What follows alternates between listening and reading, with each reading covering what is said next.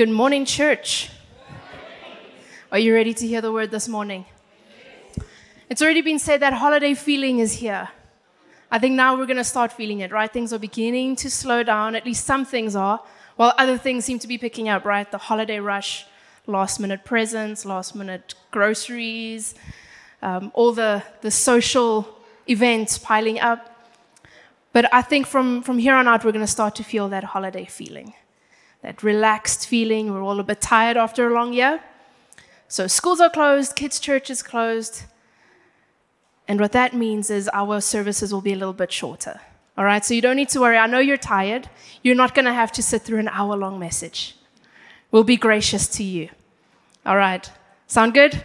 All right, let's get back into our series this morning. So, our Advent series, The Great Expectation. So, just a quick recap for those who are maybe still unfamiliar with what Advent is, it simply means arrival.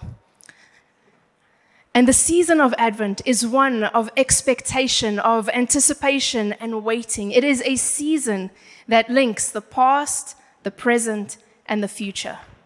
It offers us the opportunity to reflect on the anticipation expected that was the anticipation that was experienced as God's people were waiting for the coming Messiah.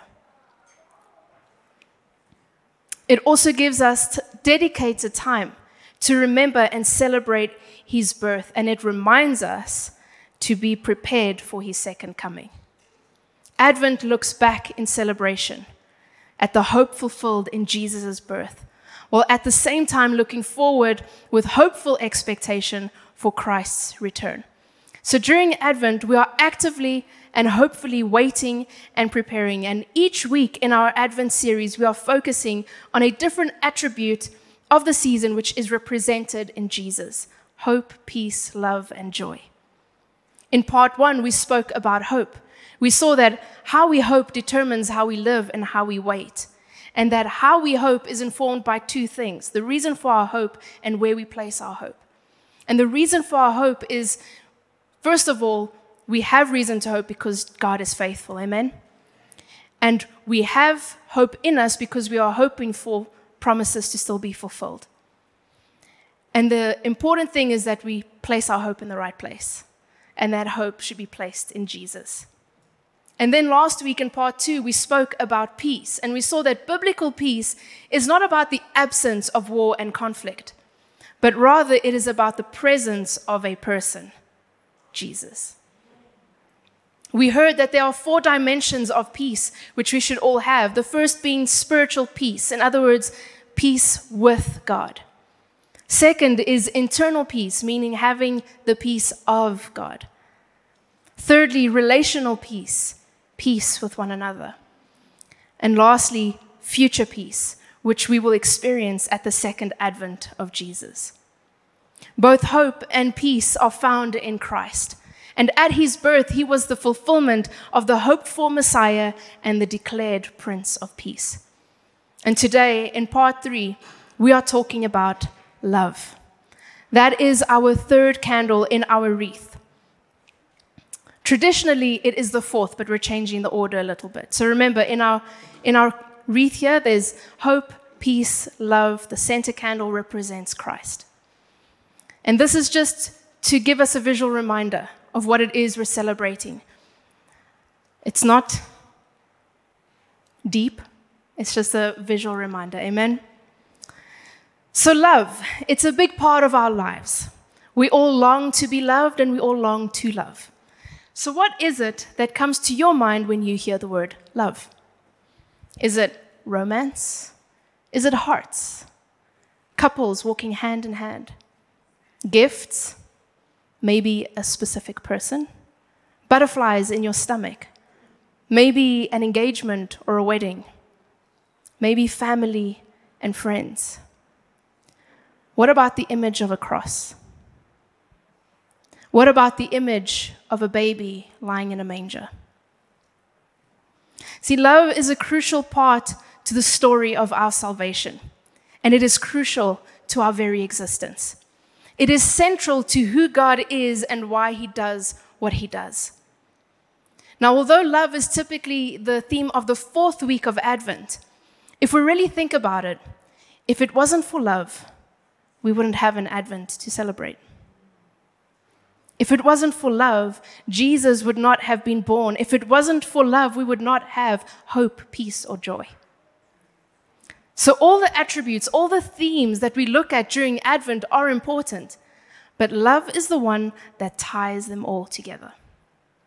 From the beginning of Advent to the celebration of Christ's birth, love is the underlying theme. And not just in the season, every day of the year. Love should be the underlying theme of our lives. Love is the focal point. Love is so important that it is the basis of the greatest commandment. Matthew chapter 22, verses 37 to 40. After Jesus had been asked, What is the greatest commandment? he replied, You must love the Lord your God with all your heart, all your soul, all your mind. This is the first and greatest commandment. And a second is equally important love your neighbor as yourself. The entire law and all the demands of the prophets are based on these two commandments. The greatest, most important commandment can be summed up in one word love. Love God, love others, love. If you love, you fulfill the commandment. So the Christmas story is a story of love. The Bible is a story of love. It is the story of a God who loved his people so much that he did the unthinkable. He sent his son to die in our place so that our relationship with him could be restored. To redeem us from sin and from death. It is a story of a God who lovingly pursues us and lovingly corrects us, who lovingly calls to us yet does not impose himself on us. So, when I asked what you think about when you think about love, I think some of us would think about weddings because that is a celebration of love. And one of the things I love about weddings is watching the couple how they look at each other. Because you can see that they're just filled with joy. I love looking at the groom when the bride is coming down the aisle and you see the emotions on his face. He's so happy to see her approaching him. And she is happy to be approaching him. And there's just this joy, there's love, there's, there's something. Don't you think it would be a little bit uncomfortable to attend a wedding in which you can see either the bride or the groom were forced to be there? I'd want to leave that church. If either the husband or the wife are forced into that commitment, into that covenant, that's not love. And so God is saying, I love you. I want to spend eternity with you. I am declaring my love to you. I'm putting my cards out on the table. But I'm not going to make you spend eternity with me. I'm not going to make you make that commitment. I love you. What's your response? So he declared his love for us, and now he's waiting for us to either love him back or turn away. And so we're going to see this morning that love was shown to us. It was expressed the night that Jesus was born. And love is important. Love should be what drives us. Love should be our default setting. And so our key passage this morning comes from 1 John chapter 4. And we're going to read from verses 7 to 11. Beloved, let us love one another, for love is of God. And everyone who loves is born of God and knows God. He who does not love does not know God, for God is love. In this, the love of God was manifested towards us, that God has sent his only begotten Son into the world that we might live through him. In this is love, not that we loved God, but that he loved us and sent his Son to be the propitiation, in other words, the atonement, the sacrifice for our sins. Beloved, if God so loved us, we also ought to love one another. Did you notice how love was mentioned so many times in this short passage? Clearly, love is important if it has been so emphasized. But here's the thing our English language fails us a little bit with this word because we have one word to express an emotion of varying depths. We love many things. We don't love them all equally. Yet we have the same word to express varying degrees of devotion. So when we read the word love in these verses, we should not read it as something casual. Because sometimes I feel like the word love has become a little bit watered down. We kind of use it for everything. And so the meaning of it, the, the depth of love, is kind of lost on us because we, we throw everything together. We throw it around. I love coffee. I love Italian food. I love a good comedy movie. I love a good novel. I love my dog. But I cannot measure up the love for those things with the love I have for my family. If I love my family as much as I love coffee, okay, if I love coffee as much, you, you hear what I'm saying? I really love coffee. But if I clump them together, then my love for my family isn't very deep if I'm clumping them together with coffee. How big is the cup? It's just the right size, George, and it never runs dry. so we throw this word around. I love XYZ. I love this person. I love that person. But what I really mean is my the depth of my love for those things varies. So my love for my family, for my friends runs much deeper.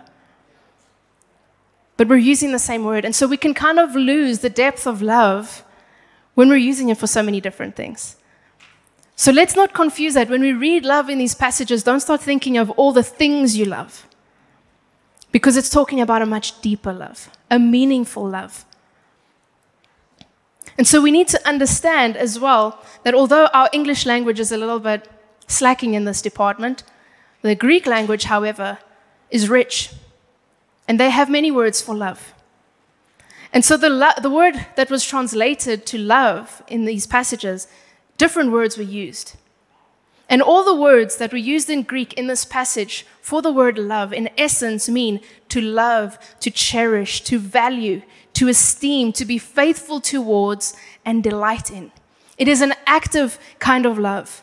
Words for love which all tie to the agape love the unconditional love, the selfless love, the love that wants the best for the other. So, is that how we define love? According to agape love? I mean, if we look at some of our favorite romance movies, some of the most popular romance movies, and I know we get caught up in the emotions, there's the romantic music, and there's that tension will they, won't they? And we enjoy that.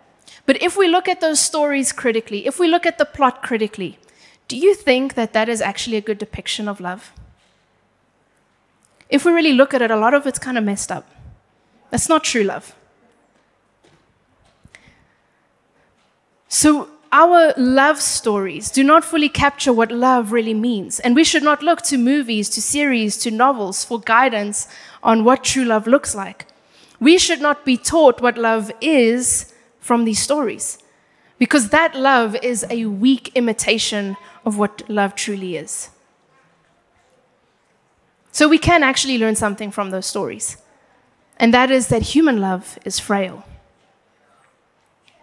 If we want to understand what love is, we cannot go to our flawed human definition of, of what love is.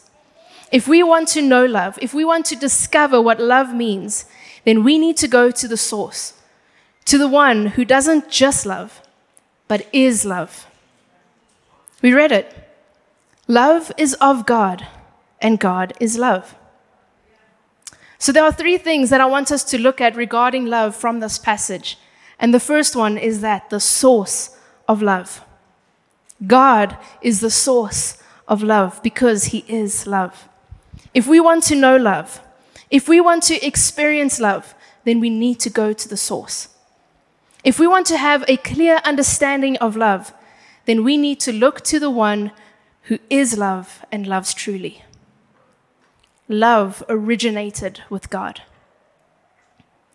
Like I said, our movies, our books, our songs, and series about love are not trustworthy guidelines for what love looks like, of what it should be like. And if we want love,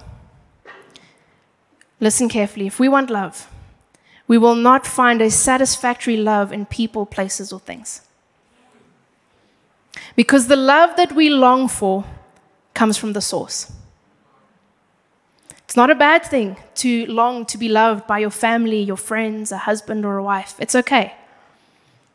But what I'm saying is that that love from your family, your friends, your husband, your wife, that love will not satisfy you completely. You will feel as though something is missing until you have experienced the love of God. You need to have the love of God first and then the love from your family, friends, that just adds to it. But you are satisfied by God's love. The source of love is God, and it is only through Him that we will know what love is. See, the question of what is love is one that generations have wrestled with. Many songs have been written about what love is, trying to define it.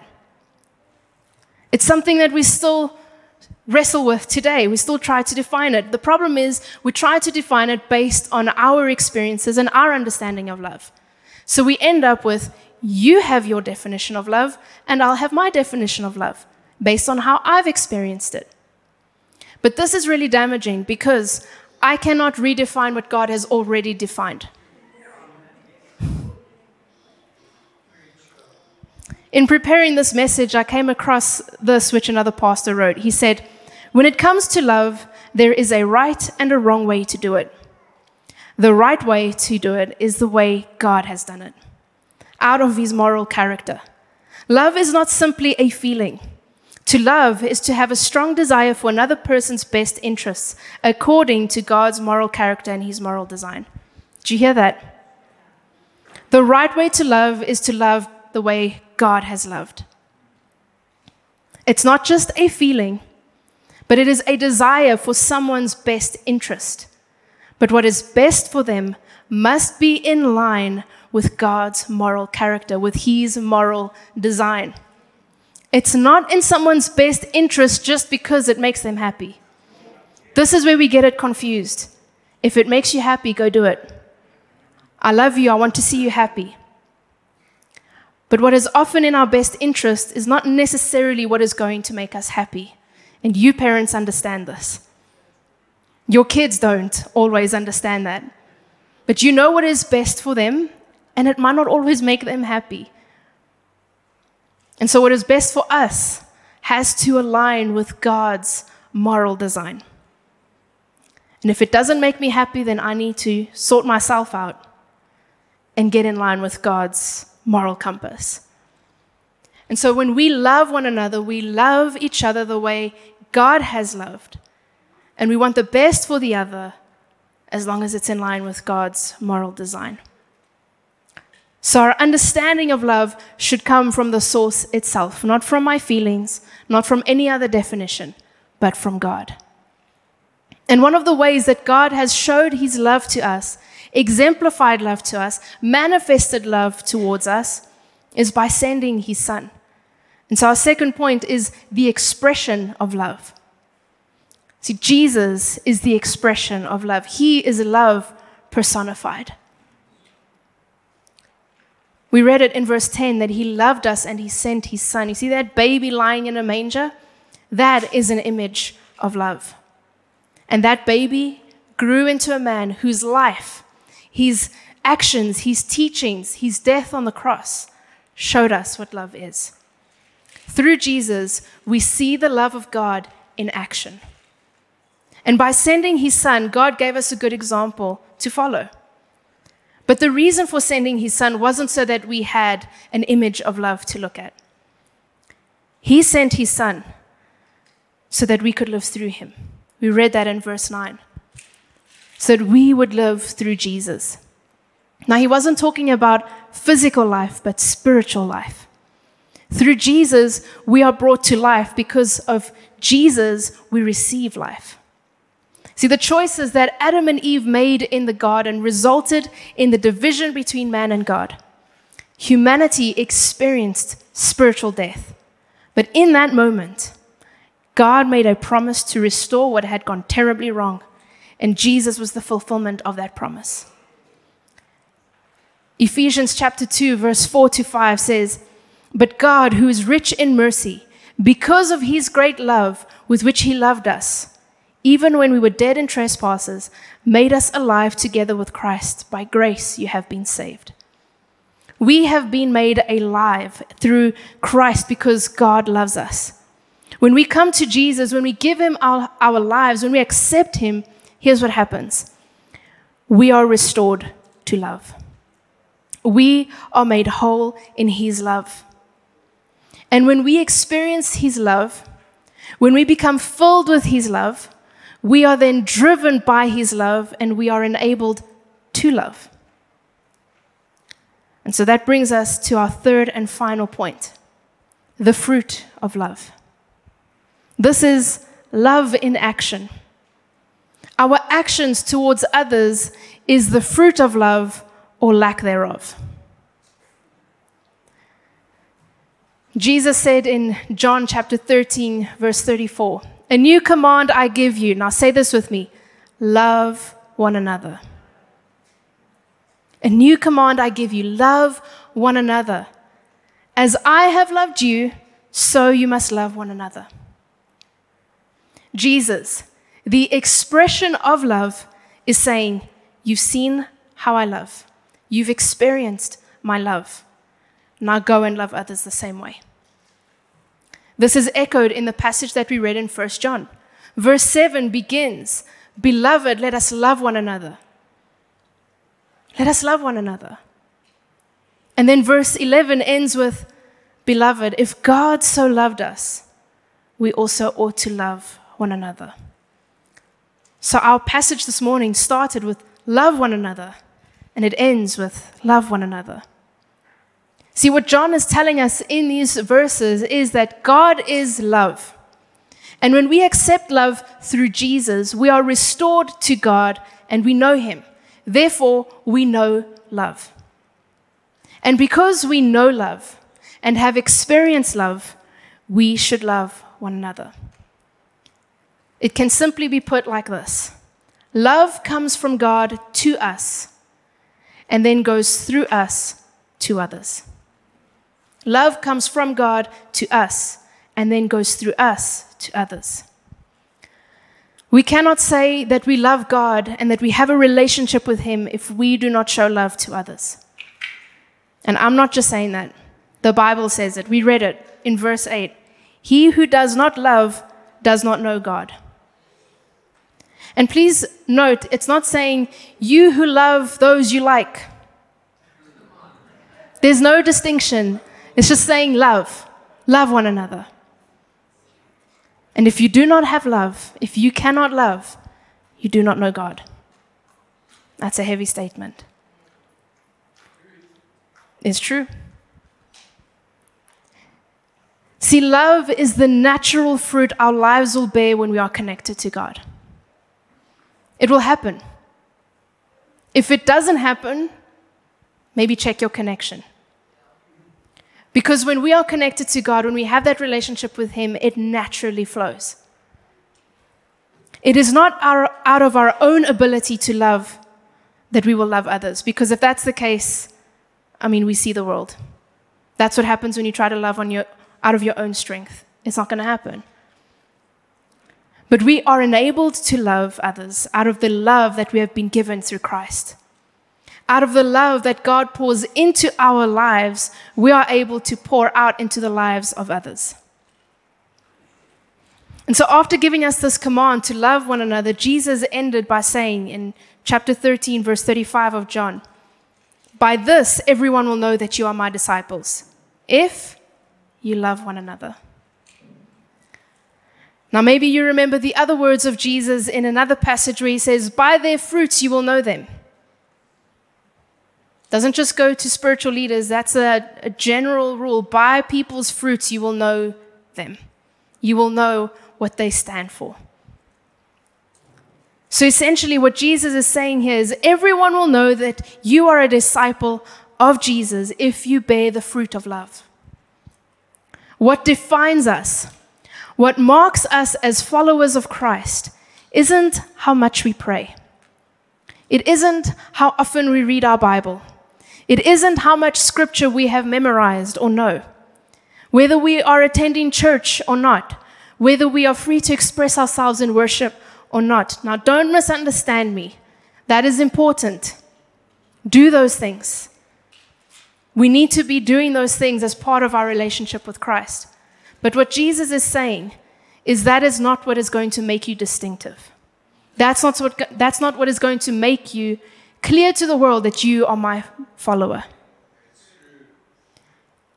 By your love for one another is what's going to make you different.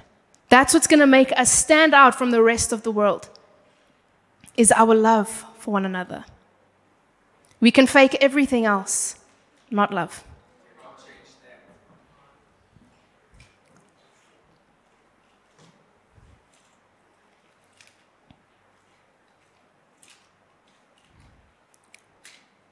So Jesus is saying that the thing that will make you stand out as my disciple is your love for one another. And the fruit of love is seen practically in how we live, how we speak, and how we treat others, because love cannot be hidden. Have you ever seen two people who you can see they're in love? They can't hide that. The way they look at each other, love cannot be hidden. And we're not just told to love, we're told to love as Jesus loves us. That means that love is going to require sacrifice. Mm. It will require serving. It's not going to be easy. It takes effort. But it will be transforming. If you make the sacrifice, if you serve others. It might require a bit of effort on our part, but once you're doing it, it starts to change something inside. I want to read something that I came across this week, which said the following The God of the Bible doesn't just express love, He is love. As a triune God, Father, Son, and Spirit, he has always been and will always be an others centered, self giving communal being. Jesus, the Son, fully embodies the love of God and demonstrates it most clearly when he gives his life on behalf of humanity. When people learn to trust Jesus' love for them, they join in God's community of love, and their very nature is transformed to love others with him.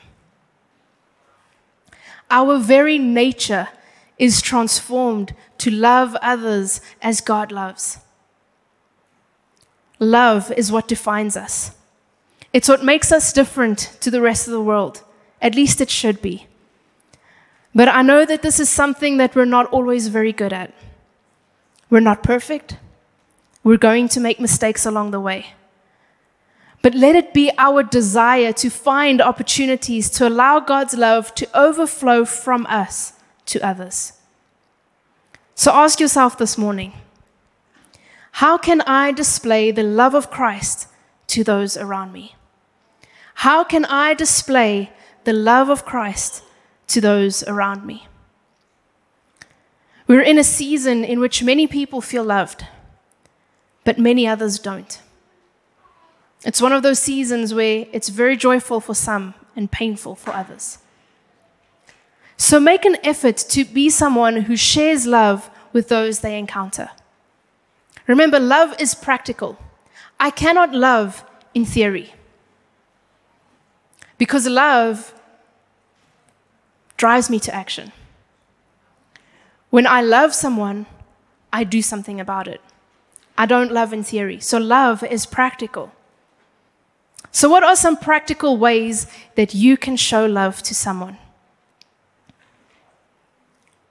A fairly simple one. Some people might struggle with this one, but it's simple and it should come easy to us.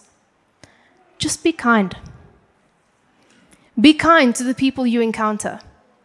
Particularly in this season, we know that the staff at restaurants and those in retail stores are facing a lot of stress. Don't be another person to add to that. Rather, be a person that makes them smile. It's a stressful season.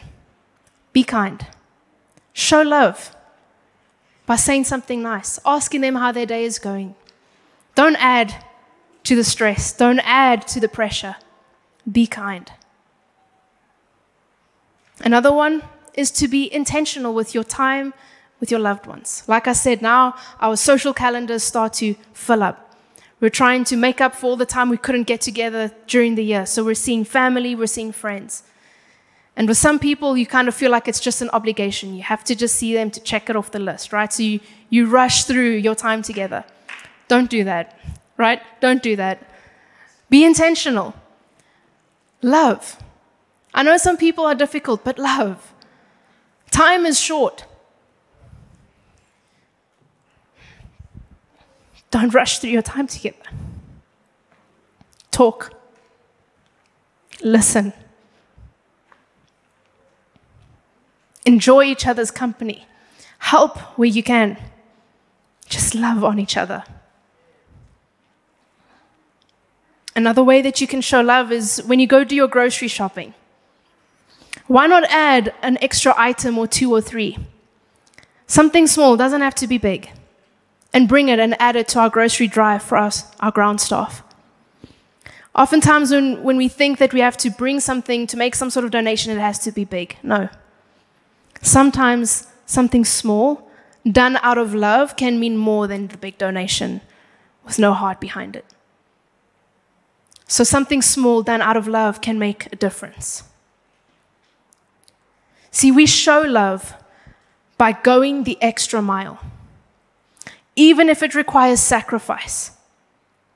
Let's go out of our way to love. So, beloved, if God so loved us, we also ought to love one another.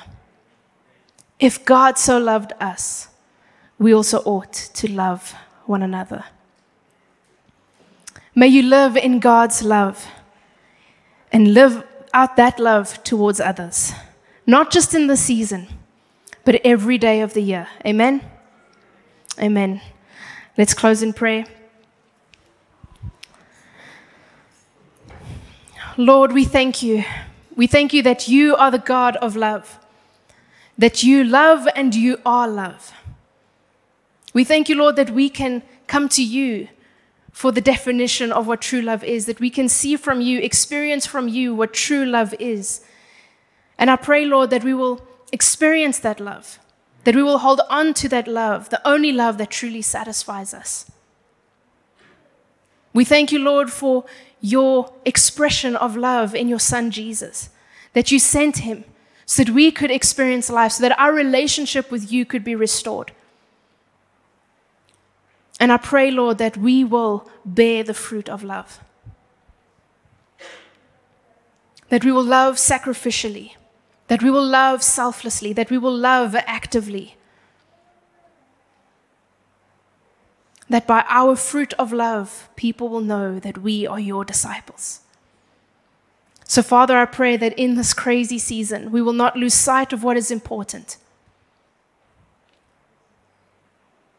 I pray, Lord, that we will live in your love, that our lives will be so filled with your love that it is just a natural overflow, the way that we love others. I pray, Lord, that we will be intentional to show love to the people we encounter.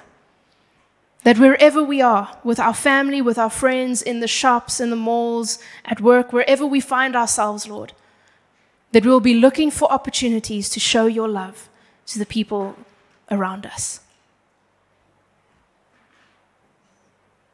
We thank you, Lord. And I pray, Father, that your love will be upon us, your peace will be upon us, your hope will fill us, that we will experience your joy, Lord. May you take us out into this week. May your protection be upon us wherever we find ourselves, Lord. Open our eyes to find ways to love people. And I pray, Lord, that you will keep our hearts and our minds on you, on your Son, on what you want us to do, on the lives you want us to live. And I pray, Lord, that we will be filled with that great expectation for your second advent. as we look back to the past, as we see your faithfulness in the present, we are hopeful for the future. May your love fill us, Lord. We pray this in your mighty name. Amen. Amen.